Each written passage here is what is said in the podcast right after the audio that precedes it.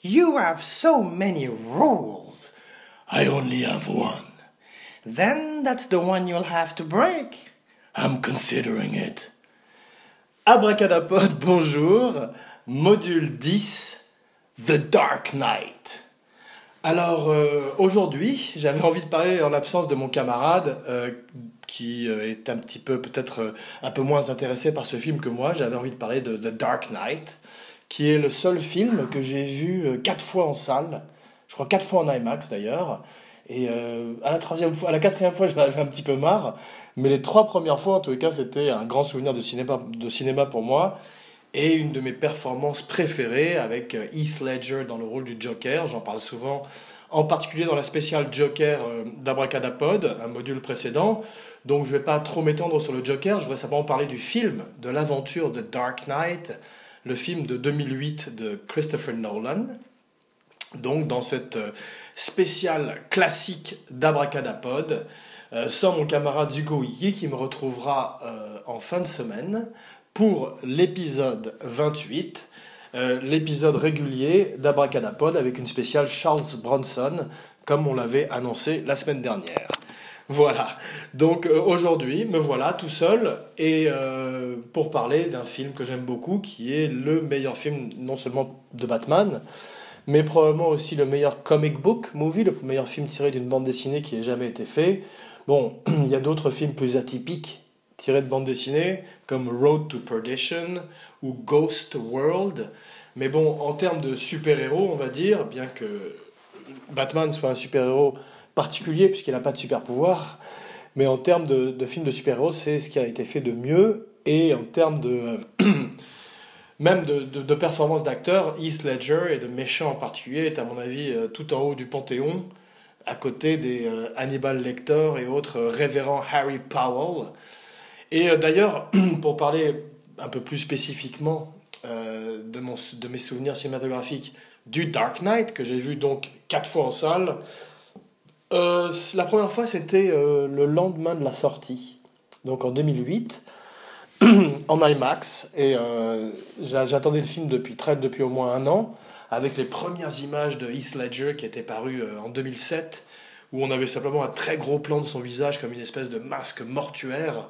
où il avait cette, cette scarification au coin des lèvres, qui rappelait le, le terrible Glasgow Smile, le, je crois aussi qu'on appelle ça le Chelsea Smile, qui était ce, cette, cette coupure au couteau qu'on réservait au coin des lèvres, des snitchs, des balances, je crois, de la pègre anglaise, et bien sûr qui rappelle aussi le, le tragique sort de Gwynplaine, que, infligé par les Comprachicos dans L'homme qui rit de Victor Hugo, qui était, comme on le sait, une des inspirations du Joker, en particulier son adaptation cinématographique euh, avec euh, le très grand Conrad Veidt, dans le rôle de Gwynplaine. Conrad Veidt qui devait jouer aussi un peu plus tard, ou je ne sais plus si c'est avant ou après,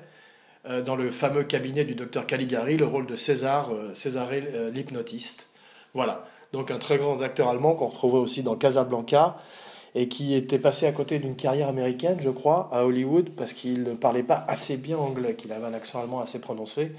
ce qui explique pourquoi il a souvent joué des soldats allemands et des nazis en particulier, donc dans Casablanca. Mais très grand acteur à qui on peut tirer un coup de chapeau, parce que même le maquillage de l'époque pour un film en noir et blanc muet, cette version de L'homme qui rit, tirée de Victor Hugo, j'ai oublié le nom du metteur en scène, mais euh, est extraordinaire, parce que le maquillage est très rudimentaire, à la manière des maquillages de Lon Chaney senior, l'homme aux mille visages, euh, sur le fantôme de l'opéra, ou, euh, ou sur le euh,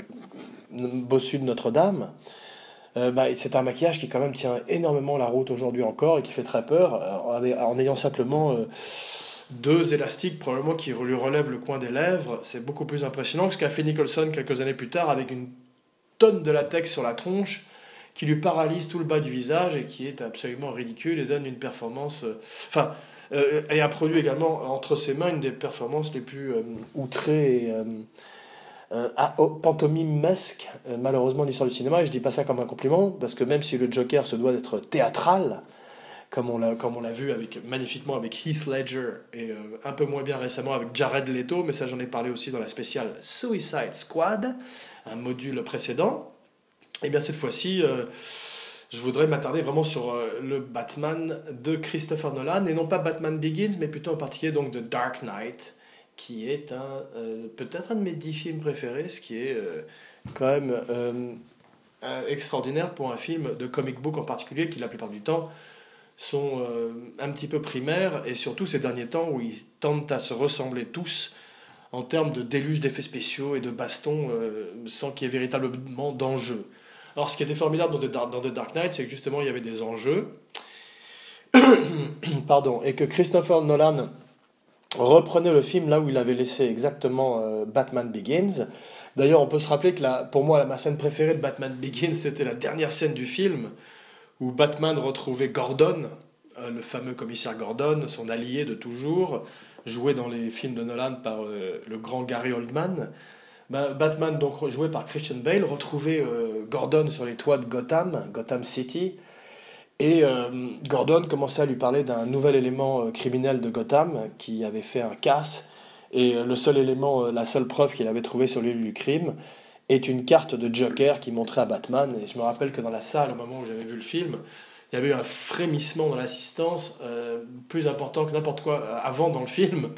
au moment où les gens découvraient la carte du Joker. Donc c'est dire à quel point euh, le personnage est populaire encore aujourd'hui, puisque peut-être un petit peu moins maintenant, à la suite de Suicide Squad, où son rôle a été réduit à six sept minutes, d'une espèce de Roméo, euh, de Casanova courant derrière Harley Quinn.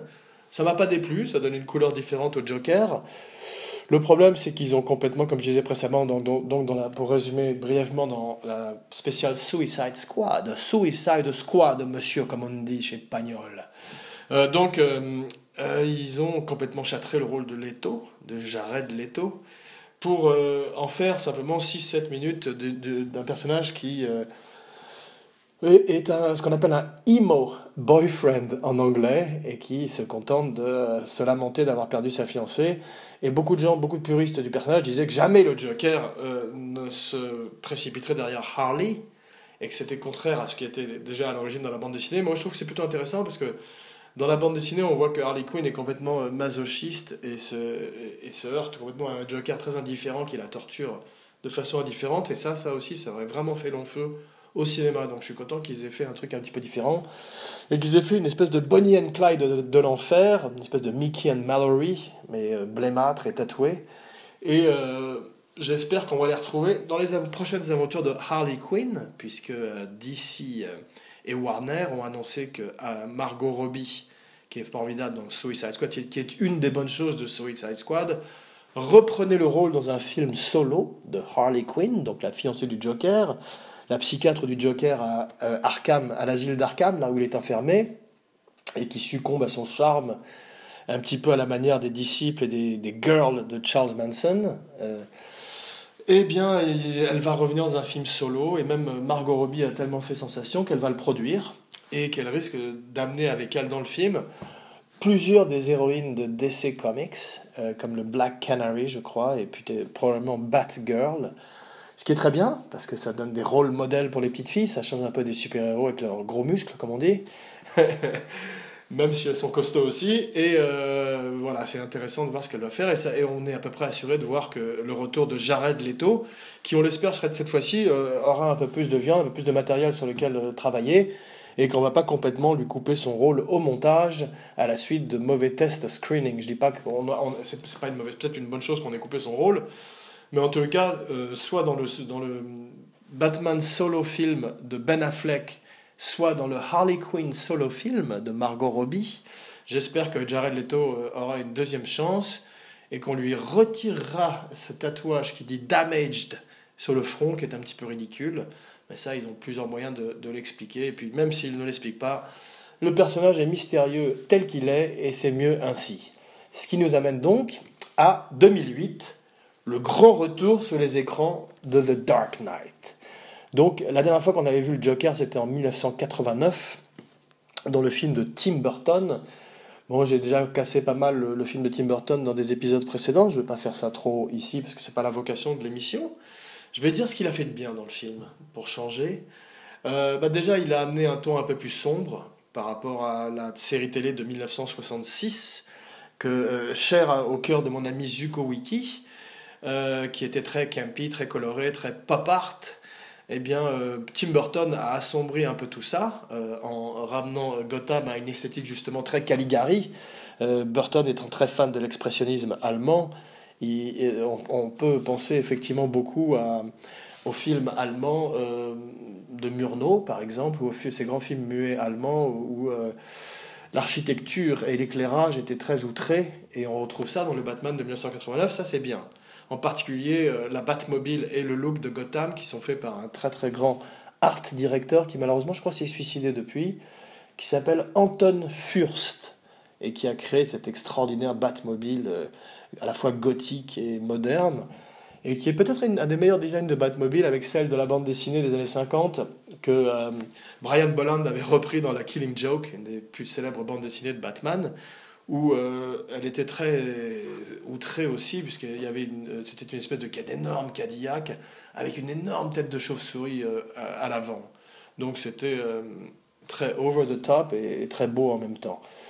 Mais bon, celle d'Anton Furst, la Batmobile d'Anton Furst est magnifique. Euh, on peut signaler aussi pour, euh, le, pour le trivia que Giger, Hans-Rudi Giger lui-même, comme je l'avais dit dans la spéciale Giger, un module précédent de Abracadapod,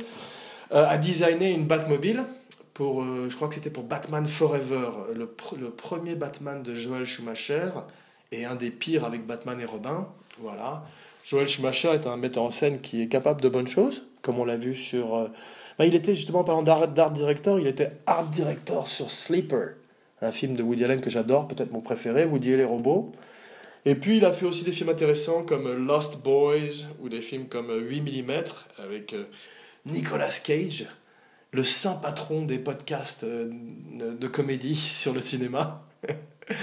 Et euh, donc c'est un bon metteur en scène Schumacher quand il veut se donner du mal, mais là il, euh, c'était pas terrible, les Batman, et, sauf pour la euh, Batmobile de Giger, qu'il n'a pas retenue d'ailleurs, mais on peut la voir quand même sur le net si ça vous, si, si ça vous intéresse. Il y a des, des blueprints et des designs de la Batmobile faits par Giger qui ressemblent à une étrange chauve-souris biomécanique, et euh, qui est amusante à voir pour les amateurs de Giger et de Batman. En tous les cas, euh, c'est vrai que dans les autres bonnes choses, Michael Keaton est un très bon Batman. Moi, je préfère Batman Returns, même si c'est pas non plus un film très, complètement abouti et complètement réussi, parce que Burton a eu justement beaucoup plus la liberté de faire ce qu'il voulait, et a amené le film encore plus vers le, euh, l'expressionnisme allemand, et les films d'horreur et le gothique qu'il adore, et qui, sur lequel il allait fonder sa carrière, Euh, pour le meilleur et pour le pire, parce qu'il en a fait des très bons et il en a fait des beaucoup moins bons,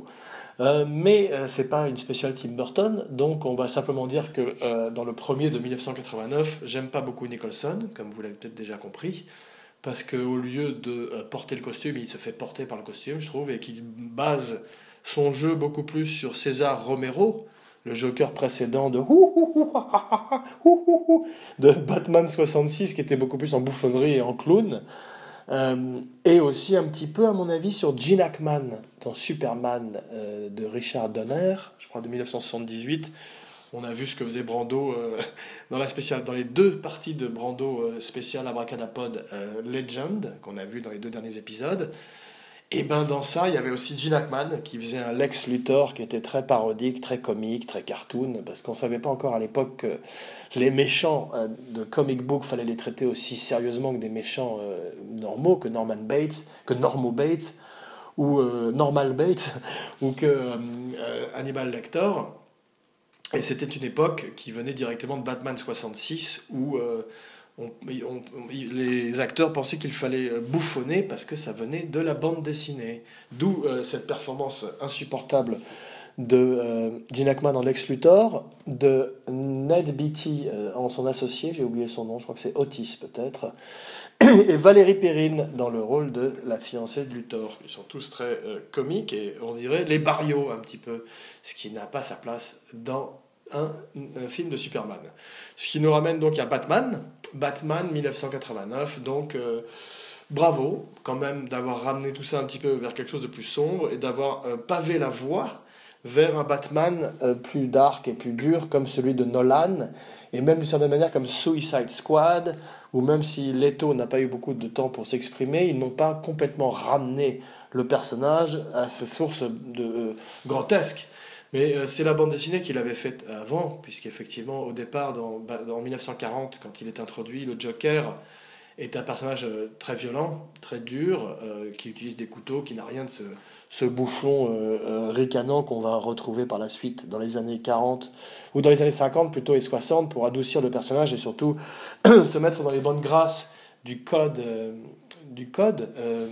pour la moralité, qui avait Batman dans son collimateur. Et euh, c'est pour ça qu'ils ont introduit d'ailleurs Robin, pour euh, que les teenagers et euh, les gens puissent s'identifier un peu plus à ce personnage de loner qui vivait tout seul dans sa Batcave avec son majordome, pardon. Mais ça s'est retourné un peu par la suite contre eux, parce que dans son livre, je ne sais plus comment il s'appelle, un professeur a écrit dans son livre sur... Euh, pour qui condamnait, sur un livre très célèbre et qui, euh, qui condamnait la bande dessinée euh, en Amérique, qui s'appelle quelque chose euh, of the, uh, Seduction of the Innocent, la séduction des innocents. Il accusait Batman d'homosexualité avec Robin. Donc ça s'est retourné contre eux, l'introduction de Robin, si je puis dire. Et je pèse mes mots. Voilà. Donc euh, j'essaie d'être de, de, de, de me contrôler aujourd'hui en l'absence de mon camarade Jiko Wiki. Voilà. En tous les cas, euh, par la suite, Batman Returns allait, allait encore plus loin dans le côté sombre, en introduisant un personnage de pingouin Euh, complètement euh, grotesque et dégoûtant, en la personne de Danny DeVito, qui mangeait des poissons crus et vomissait une espèce de bile noire, boule et bile, et, euh, puisqu'il était un petit peu rond, un peu rondouillard. Donc euh, c'était curieux, euh, des très bonnes choses. Donc le fait que Tim Burton n'ait pris tout d'un coup le souffle du studio dans la nuque lui permet de voler de ses propres ailes de chauve-souris et de faire tout d'un coup un film qui lui ressemble plus. Et euh, malgré des choses ridicules comme Christopher Walken avec une perruque insensée, dans le rôle de Max Schreck, encore un hommage au muet, au noir et blanc et au film d'horreur gothique, puisque c'est euh, le nom de l'acteur original qui a joué Nosferatu, Schreck, euh, non pas Schreck l'ogre de, de, de DreamWorks, mais euh, donc c'est un film qui a des bonnes choses comme Danny DeVito, qui donne une interprétation du pingouin très originale. C'est d'ailleurs comme ça que Burton l'a séduit, en lui montrant des croquis du pingouin qui n'avaient rien à voir avec Burgess Meredith dans la série télé, quoique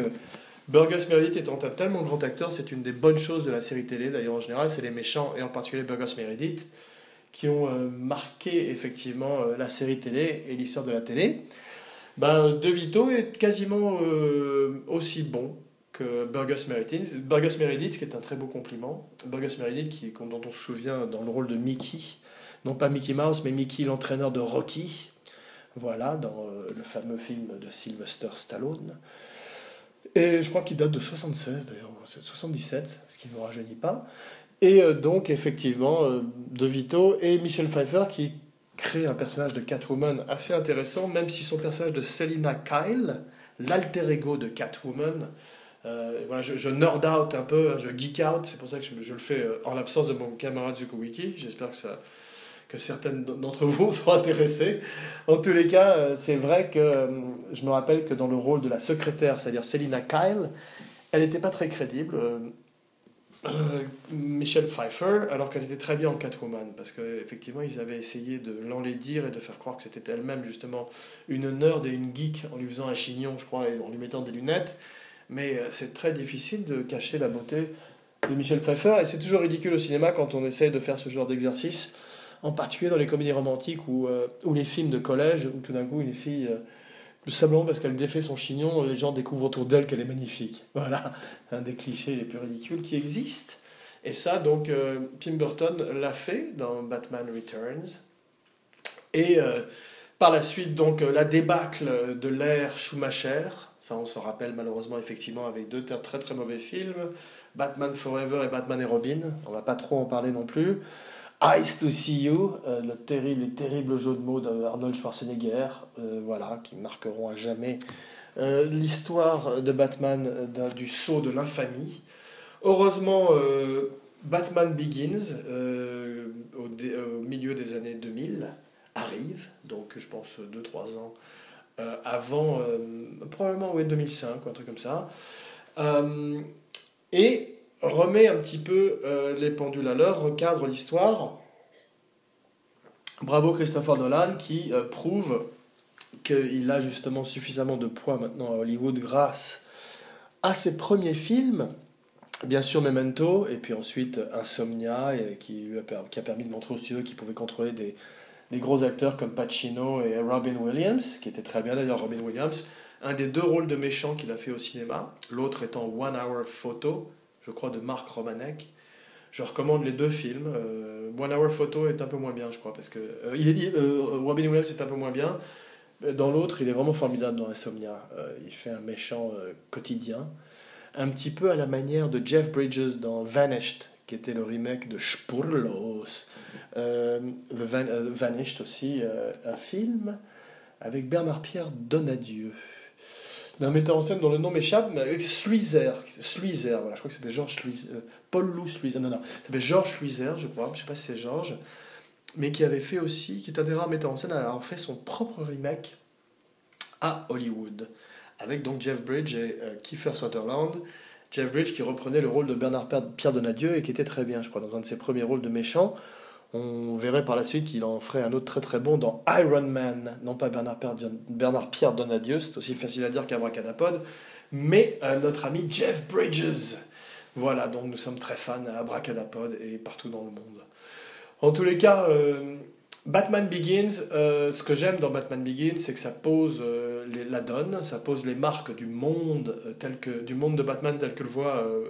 Christopher Nolan, à savoir un monde très réaliste, très terre-à-terre, où effectivement il se trouve qu'un milliardaire s'habille en chauve-souris pour aller chasser les criminels la nuit dans la ville de Gotham, qui cette fois-ci ne ressemble plus à une métropolis gothique et expressionniste allemand de Tim Burton et de Anton Furst, Furst, je sais pas comment on dit, mais qui ressemble à Chicago, puisque c'est là-bas qu'il a tourné en partie, et c'est très beau, ça donne une autre esthétique. Euh, beaucoup plus euh, vrai, beaucoup moins studio, parce qu'effectivement tous les films précédents, que ce soit ceux de Burton ou de Schum- Schumacher, étaient tournés en studio, et ça, ça se sent très fort, ça a un côté soit très stylisé, soit très bidon, avec, euh, stylisé avec Bat- Batman Returns par exemple, soit très bidon avec les films de notre ami Schumacher, mais en tous les cas, euh, Nolan descend dans la rue, et redonne à Batman ses lettres de noblesse, qu'il avait perdues depuis quelques années, donc, et... Euh, Tout d'un coup, euh, le film ne lui ayant pas échappé, ni le budget, ni le fait que... Et à l'arrivée, les, les critiques aussi bien que les spectateurs ont apprécié le film, eh bien, on lui donne une deuxième, euh, un deuxième coup euh, à la table de Blackjack, et euh, il a envie de parler du Joker. Donc ça, c'est intéressant, parce que comme il a fait ses preuves avec Batman Begins, de même que Burton avait fait ses preuves avec Batman en quatre-vingt-neuf avant lui, on lui euh, laisse euh, beaucoup plus de liberté. Et avec son frère David Goyer, il commence à rêver, à imaginer un Joker beaucoup plus proche d'un terroriste, d'un nihiliste, d'une espèce de, de, per, de personnage d'anarchiste euh, tel qu'on pourrait le voir malheureusement aujourd'hui dans notre monde, et euh, donne naissance à ce personnage qui est plus inspiré de Alex Delarge, le personnage créé par euh, Anthony Burgess dans Orange Mécanique et par la suite... Euh, adapté à l'écran par Stanley Kubrick avec Malcolm McDowell, que, euh, comme on l'a vu précédemment, euh, ben, euh, Jack Nicholson avait, ba- dit, avait dit par la suite qu'il avait basé son personnage du Joker en quatre-vingt-neuf sur euh, Groucho Marx, non, su- oui, sur Groucho Marx et Bugs Bunny,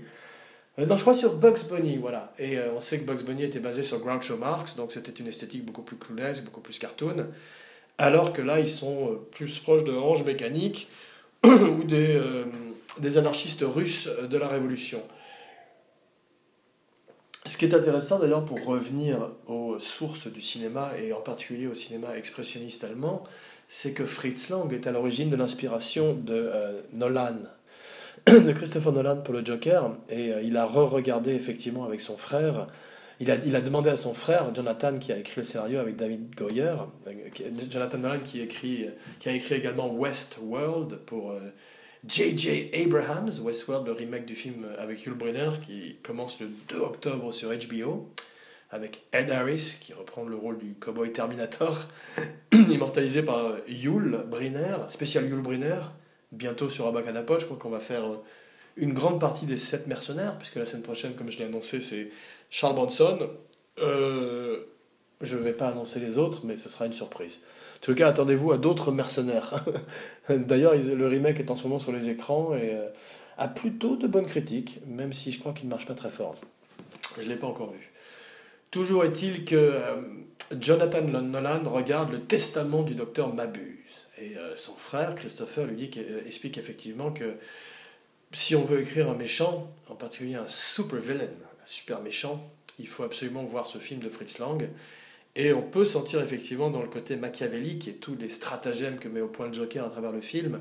l'influence mabusienne de Fritz Lang et euh, ce côté Deus Ex Machina qui tire les ficelles dans l'ombre. Ce marionnettiste infernal. En tous les cas, euh, euh, il euh, s'inspire également de Loki, non pas le Loki de Marvel, le frère de Thor, mais le Loki de la mythologie nordique, également le frère de Thor, mais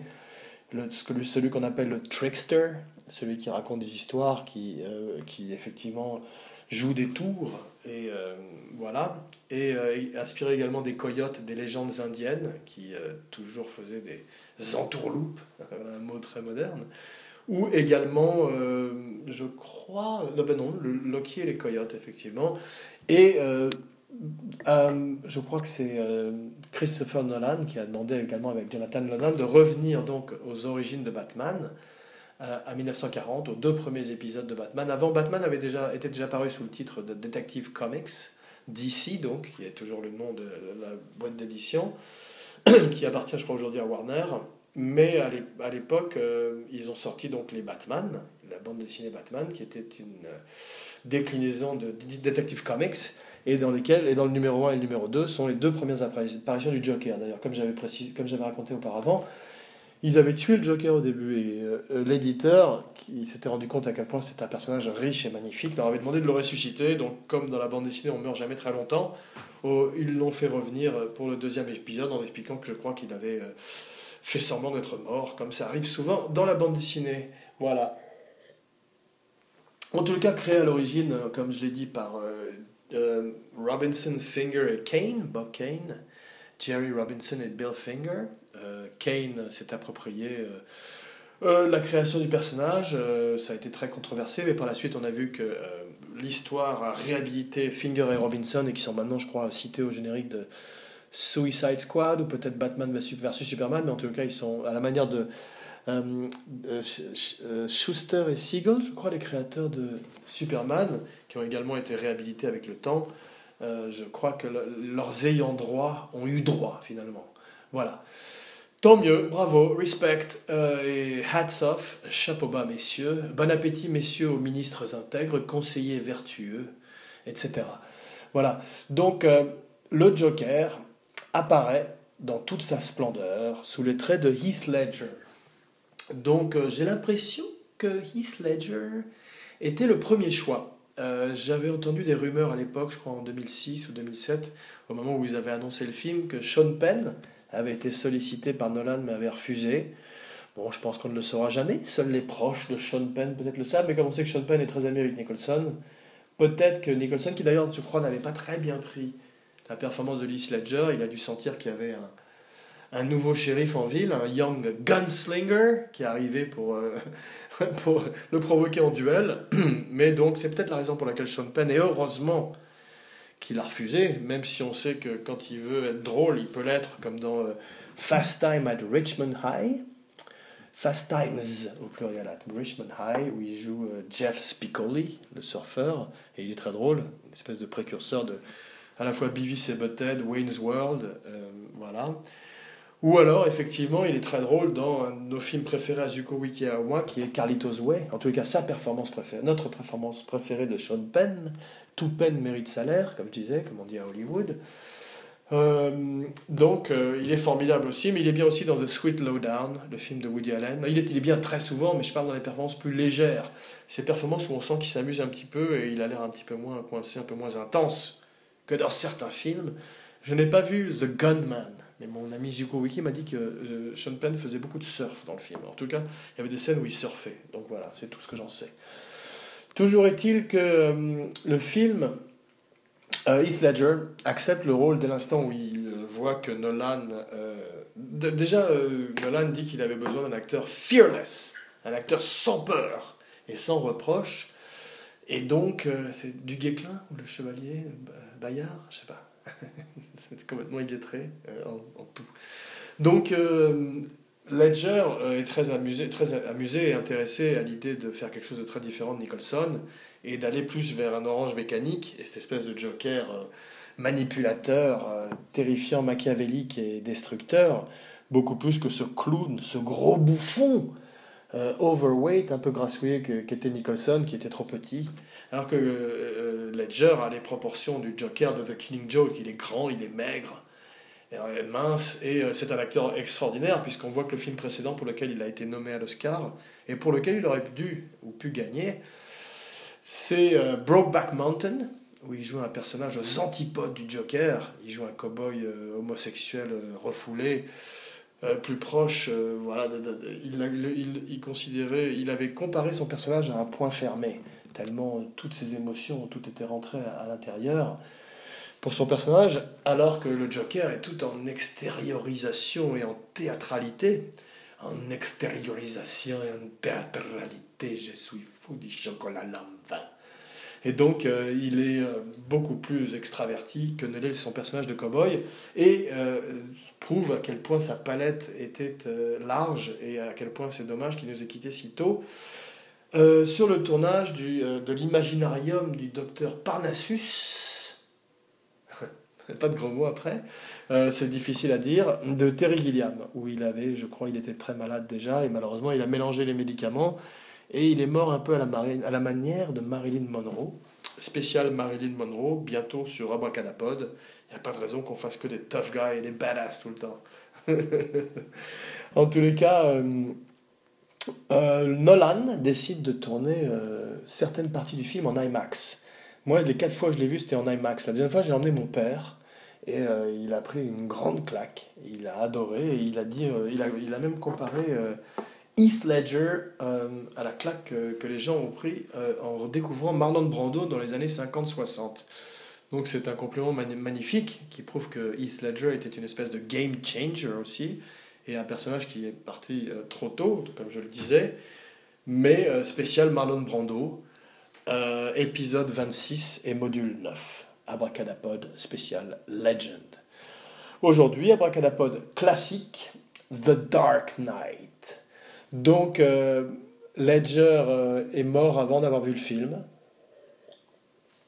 À la manière de Bruce Lee, qui est mort quatre jours avant la sortie, ou six jours avant la sortie du Opération Dragon, malheureusement. Mais euh, d'après, je crois, Charles Roven, qui est peut-être le producteur du, le producteur du Dark Knight,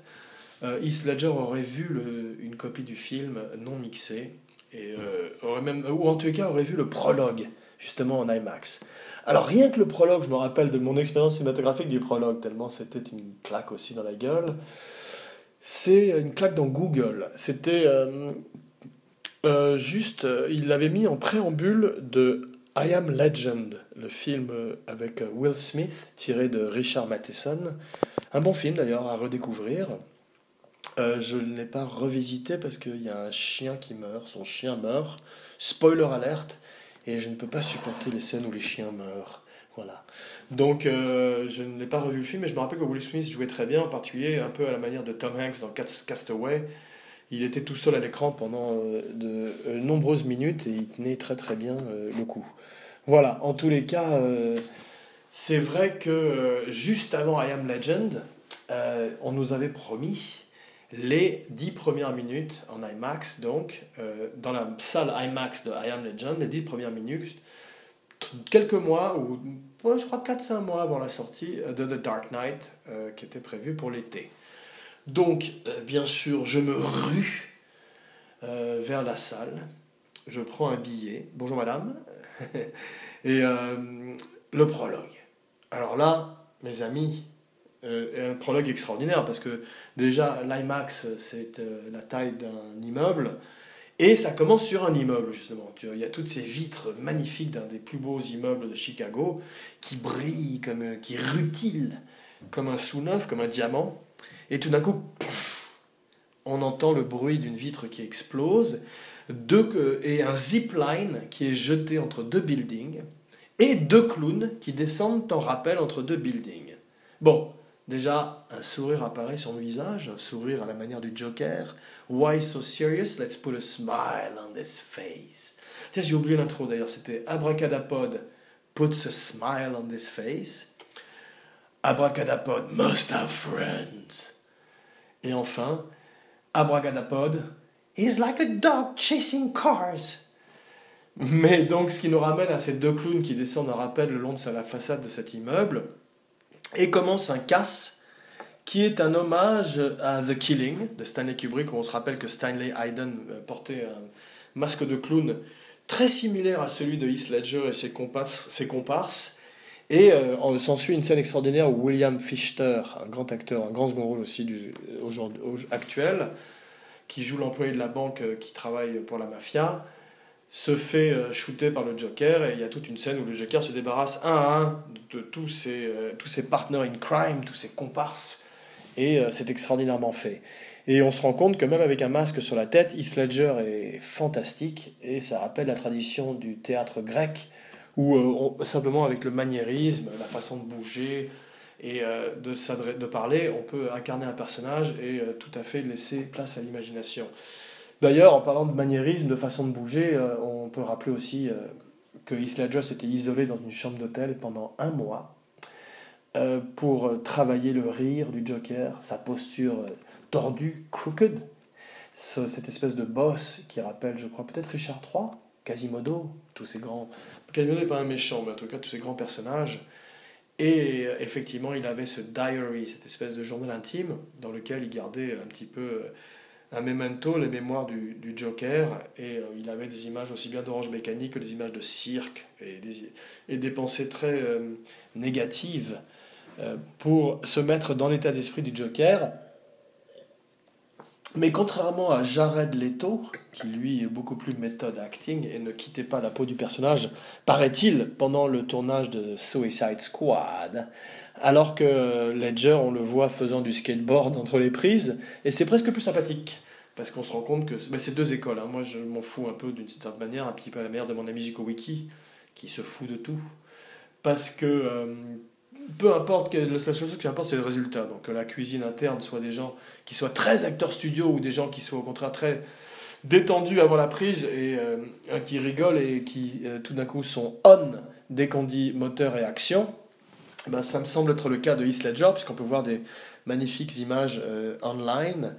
où il fait du skateboard entre les prises et il répète, et il a l'air beaucoup plus détendu que euh, Daniel Day-Lewis ou euh, des gens comme ça. Voilà, mais en tous les cas, tout ce qui compte pour nos autres spectateurs, et euh, les gens qui aiment le cinéma en tous les cas, en particulier, c'est euh, ce qu'il y a sur l'écran. Et euh, c'est vrai que la cuisine, la façon euh, qu'ils ont d'atteindre cette performance est intéressante euh, à titre euh, de document, mais n'impacte peu, à mon avis, en tout cas pour moi, euh, le plaisir ou le, l'appréciation que je peux avoir de la performance. En tous les cas, euh, c'est vrai que, bon, il s'entend très très bien avec Christian Bale. Leur première scène, c'est la première scène qu'ils ont ensemble, qui est cette extraordinaire scène dans, la, dans, dans la, le precinct, dans le commissariat de police, où ils sont face à face, et euh, c'est filmé comme euh, The Wire, ou c'est filmé comme Breaking Bad, c'est-à-dire qu'on a tout d'un coup ce clown, d'où la référence d'ailleurs de, de Christopher Nolan à Heat, de Michael Mann avec Pacino et De Niro, spécial Pacino euh, sur Abracadapod, spécial De Niro bientôt sur Abracadapod, série légende, série classique. Euh, mais en tous les cas, c'est vrai que cette, ce clown et cette chauve-souris face à face dans cette cellule euh, délabrée a tout d'un coup un côté, euh, a enlevé tout le côté gothique qu'avait amené Burton euh, à la série et ramené cette série euh, au post euh, neuf, euh, neuf onze et l'attentat des tours et, et un, un, une Amérique beaucoup plus sombre et beaucoup plus euh, tourmentée, où le Joker n'est plus simplement un clown bouffonnant qui, qui s'amuse comme ça, mais qui est véritablement quelqu'un de très menaçant,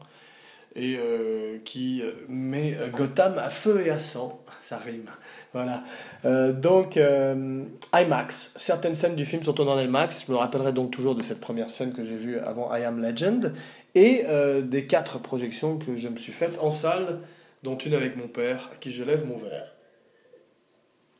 Ensuite, euh, Christopher Nolan, le film sort, donc énorme succès. Je crois que c'est, ça reste encore à ce jour une des dix grosses recettes de l'histoire du cinéma. Et euh, Bon, malheureusement, effectivement, euh, endeuillé par la mort de Heath Ledger, qui reçoit un Oscar posthume pour le Joker,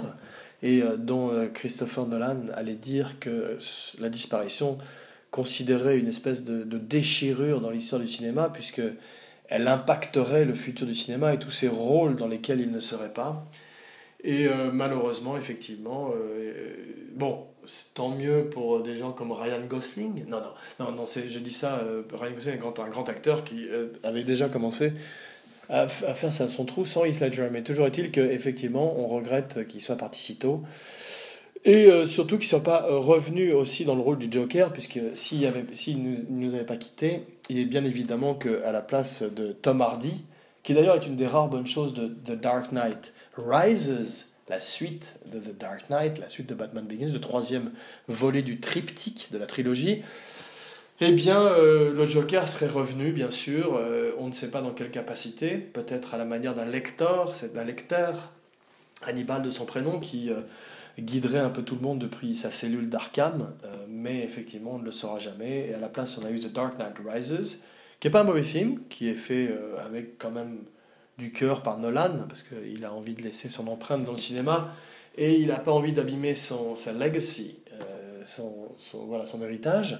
cinématographique, à la manière d'un Tarantino, donc ils vont peut-être pas faire trop de merde, mais bon, l'avenir nous le dira. Toujours est-il que Abracadapod, l'émission qui a envie d'aimer, plus qu'autre chose, donc euh, il a beaucoup de crédit à nos yeux, et aux yeux de tout le monde, et on attend avec impatience euh, son prochain film, Dunkerque, donc son premier film de guerre sur la Seconde Guerre mondiale, une bataille à Dunkerque, je crois, comme son nom l'indique, et euh, qui a l'air très spectaculaire d'après les premiers teasers. Voilà, en tous les cas, euh, The Dark Knight est un film qui, euh, effectivement, à mon avis, entrera dans l'histoire du cinéma, puisque ne serait-ce que le fait qu'il ajoute un grand méchant au panthéon des, des villains qu'on a pu voir jusqu'à présent, eh bien, euh, il a fait rentrer un petit peu euh, le cinéma de super-héros, le cinéma de comic book dans la cour des grands, et tout d'un coup, euh, les, les gens n'avaient plus honte de dire qu'ils aimaient les films de super-héros. Voilà, donc euh, bravo euh, Christopher Nolan. On a vu effectivement que euh, d- depuis Batman Begins, il a toujours maintenu le contrôle du film, euh, un petit peu à l'opposé de David Ayer, qui peut-être n'avait pas les épaules pour contrôler complètement Suicide Squad, qui apparemment, au bout du compte, bien qu'il le reconnaisse toujours comme son enfant, lui a un petit peu échappé entre les différentes projections, tests, screenings et autres reshoots. Donc, euh, Nolan, lui, montre qu'il a vraiment les épaules d'un, metteur, d'un grand metteur en scène qui contrôle son film de A à Z et qui a su dompter un blockbuster alors que d'autres se sont cassés les dents avant lui. Voilà, et entrer effectivement dans le monde des franchises et finalement pouvoir faire maintenant à la manière d'un Spielberg tous les films qu'il veut et euh, hum, simplement les films qu'il veut. Il n'a plus besoin, il, je, il, ne re, il ne revisitera plus probablement plus jamais Batman. Je pense que Christian Bale aussi euh, a fini. Euh, maintenant, c'est Ben Affleck, qui est très bien. Espérons que son film solo, solo sera un peu mieux que Batman versus. Superman, qui était un, un problème plus de scénario qu'autre chose, que, plus que de casting. Euh, Batman versus. Superman, tout est dans le titre. Il n'y a pas de raison que Batman se batte contre Superman. Mais euh, c'était euh, le sujet d'une review d'Abracadapod dans un épisode précédent. Donc simplement aujourd'hui une toute petite recommandation euh, qui est en fait une bande dessinée, deux bandes dessinées qui sont euh, en, en lien avec euh, le sujet du, du jour et qui sont simplement les deux premiers Batman, Batman numéro un et Batman numéro deux de dix-neuf cent quarante où euh, on revient aux origines du Joker, ses deux premières apparitions et euh, aussi bien le artwork, euh, le design de Bob Kane et de Jerry Finger sont absolument magnifiques et euh, sont parmi les plus beaux designs à la fois de Batman et du Joker qui ont été faits encore jusqu'à aujourd'hui à tel, à tel point qu'ils allaient être effectivement euh, inspirés énormément de, de générations de dessinateurs et, et d'artistes et euh, on peut noter également que euh, Bob Kane euh, s'est inspiré de, des monstres et des méchants de Dick Tracy, donc de Chester Gould avant lui. Donc si je recommande ces deux épisodes, c'est parce qu'effectivement ils sont toujours référencés dans les films. On peut voir aussi bien dans euh, Batman versus Superman que surtout dans Suicide Squad où euh, Batman chevauche la voiture du Joker. Bon, aujourd'hui c'est une Lamborghini pourpre, c'est drôle parce que la voiture de Bruce Wayne est une Lamborghini, la voiture de, de civil de Bruce Wayne est une Lamborghini noire et celle du Joker est une Lamborghini pourpre. Donc euh, on peut se rappeler que dans le Batman numéro un, effectivement le Joker conduit une voiture qui n'est pas une Lamborghini en dix-neuf cent quarante. Mais Batman chevauche également le toit de la voiture, donc c'est une référence directe de David Ayer. Et euh, on peut également noter que dans le Dark Knight, euh, Heath Ledger, le Joker de Heath Ledger, a une dizaine de couteaux dans sa poche, dont un couteau à peler les pommes de terre. Et dans la première apparition du Joker, il se bat sur un pont avec Batman, avec un couteau, avec un surin. Voilà, ce qui donne une dimension beaucoup plus... Euh, agressive et, et dangereuse au Joker que lorsqu'il utilise des fleurs euh, remplies de poison ou des coussins péteurs exploseurs. Ex- explosifs, pardon. Des coussins pétifs exploseurs. Voilà. En tous les cas, euh, la semaine prochaine, eh bien, c'est le module onze ou l'épisode vingt-huit. Probablement l'épisode vingt-huit en, camara- en, compagnie de mon, en camarade de mon compagnie Zuko Wiki, Charles Bushinsky, Charles Bronson, et euh, bien sûr les grands films de sa carrière, en particulier Les Sept Mercenaires, Les Douze Salopards. D'ailleurs, c'est le seul à être dans Les Sept Mercenaires, Les Douze Salopards et dans La Grande Évasion. Et euh, bien sûr également euh, Un Justicier dans la Ville. Je ne sais pas si c'est Un Justicier dans la Ville ou Le Justicier dans la Ville. En tous les cas, Death Wish. Et puis euh, quelques autres films dont nous parlerons la semaine prochaine, en com- ou plutôt en fin de semaine d'ailleurs, en compagnie de mon camarade Zuko Wiki. Merci, Jean Weber, signing off.